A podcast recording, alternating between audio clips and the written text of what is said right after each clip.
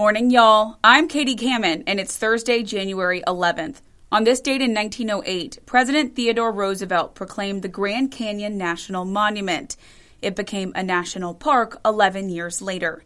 And on this date in 1935, aviator Amelia Earhart began an 18 hour trip from Honolulu to Oakland, California. That flight made her the first person to fly solo across any part of the Pacific Ocean. Now get ready for a little trivia. On this date in 1913, the first enclosed sedan type automobile went on display at the National Automobile Show in New York. Can you guess the make of that car? I'll have that answer coming up. But first, it's time to check on your first alert forecast. Good Thursday morning to you. Meteorologist Joey Sovine here. The Live 5 First Alert Weather Center off to a chilly start this morning. Grab the coats as you head out the door. A mix of sun and clouds today. We'll see temperatures climbing the upper 50s at lunchtime and around 60 degrees this afternoon. Dry weather today, light wind today. The breeze will start to pick up tomorrow morning and become fairly breezy late in the day. Not as windy as what we had earlier this week, but we do have a First Alert weather day because a couple of strong to severe thunderstorms are going to be a possibility very late in the afternoon and into into the evening. Second half of the day, some scattered showers once again, and a couple of thunderstorms are a possibility, and that moves offshore by Friday night, leaving us with sunshine and cooler weather for the weekend. You're listening to Morning Y'all, your local headlines and first alert weather forecast, powered by the Low Country's news leader, Live 5 News. Now, let's get to your morning headlines. The town of Mount Pleasant is now the fifth municipality in the state of South Carolina to enact harsher penalties for hate crimes. Following multiple readings and votes, Mount Pleasant Town Council unanimously passed two different ordinances to address hate crimes. Our Emily Johnson tells us more about the ordinances and how the public reacted to the news. The ordinances were passed by town council after anti Semitic postcards were delivered to two different Mount Pleasant town council members' homes back in December. Also, after Mount Pleasant police investigated hundreds of flyers that were distributed throughout seven different neighborhoods in the town back in October. One of the ordinances adds the possibility of fines up to $500 and up to 30 extra days in jail for anyone who commits a crime in the town motivated by race, religion, sexual orientation, gender, disabilities, or national origin.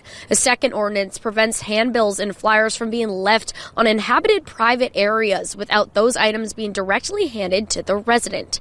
Penalties for violating the handbill ordinance would also include fines up to $500 and up to 30 days in jail very good feeling. Um, you know, it's um, sad that it's come to this point where we, we have to do something like this, but I hope it sends a strong message uh, that the town of Mount Pleasant is about inclusivity and not about uh, hate.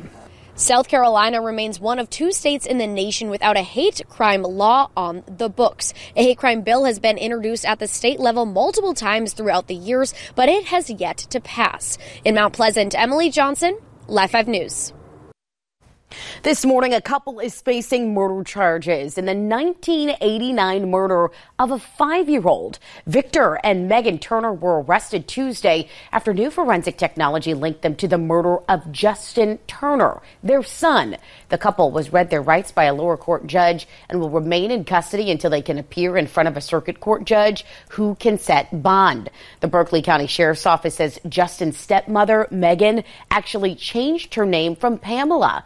Officials note it was odd how complacent the couple was after Victor reported finding their son's dead body. She changed her name. They moved to the upstate, and nobody um, that I'm aware of from any of the family has ever heard from them again. Isn't that strange? I never got one phone call. One phone call from his daddy or his stepmother. What are y'all doing about my son's death? Not one. Before Tuesday's arrest, a grand jury had previously recommended Megan be charged with Justin's murder. She was arrested and released due to a lack of evidence.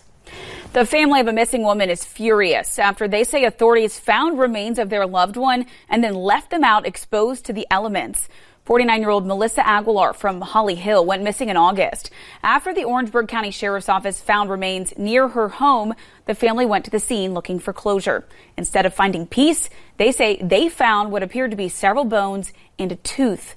Deputies have not officially identified the remains, but the Aguilar family believes they are Melissa's. The remains were sent to the state law enforcement division for processing and identification, but the family is still upset with how the whole situation has been handled. A man is facing charges for assaulting an officer while resisting arrest, according to the North Charleston Police Department. Officers responded to the Walmart on Rivers Avenue after employees claimed this man, 49 year old Werner Brown, was trespassing. The arrest reports states two officers were explaining the reason for the arrest when Brown refused and pulled an officer and kicked them while they tried to handcuff him.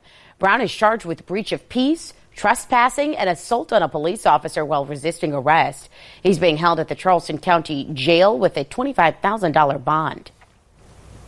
The Georgetown County Sheriff's Office tells us a criminal charge is bringing deputies one step closer to shutting down an illegal bar.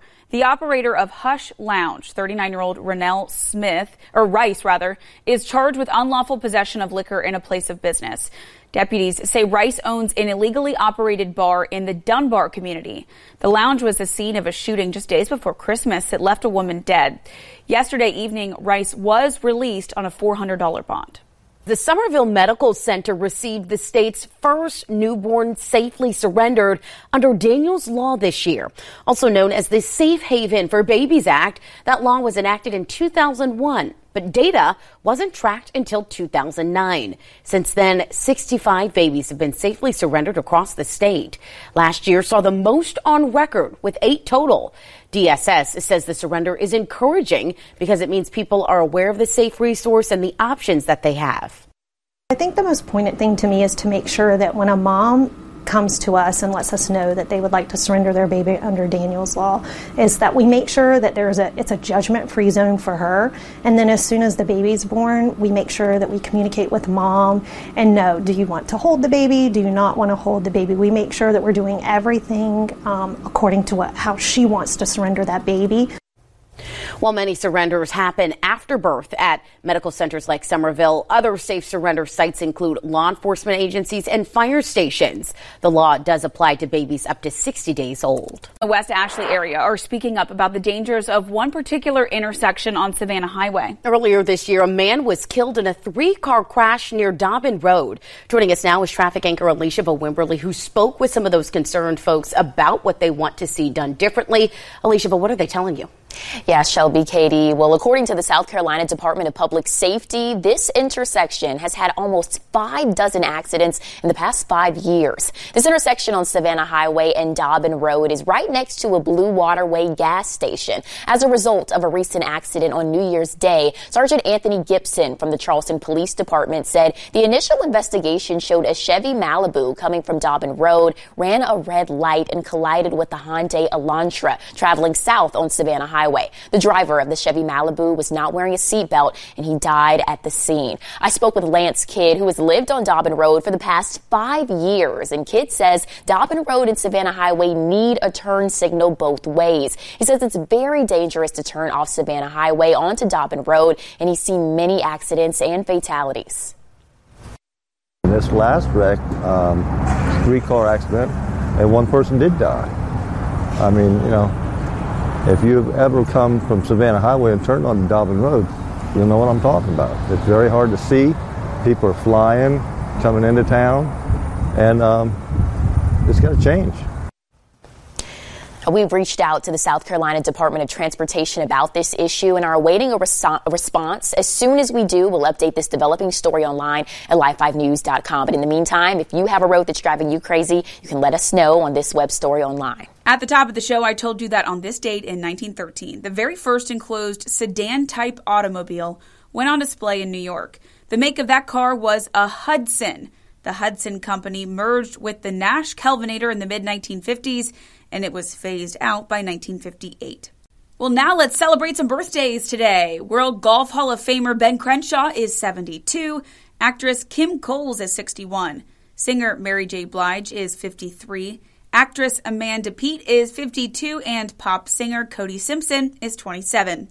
Thanks so much for joining us for Morning Y'all, powered by Live 5 News. I'm Katie Kamin. Hope you have a great Thursday. We're almost to the end of the week. I'll talk to you tomorrow.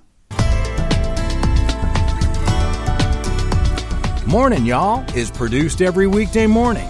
Be sure to subscribe wherever you get your podcasts and download the Live 5 News app for your mobile device. Get the latest news and weather updates 24 7 from Live 5 News, the Low Country's news leader.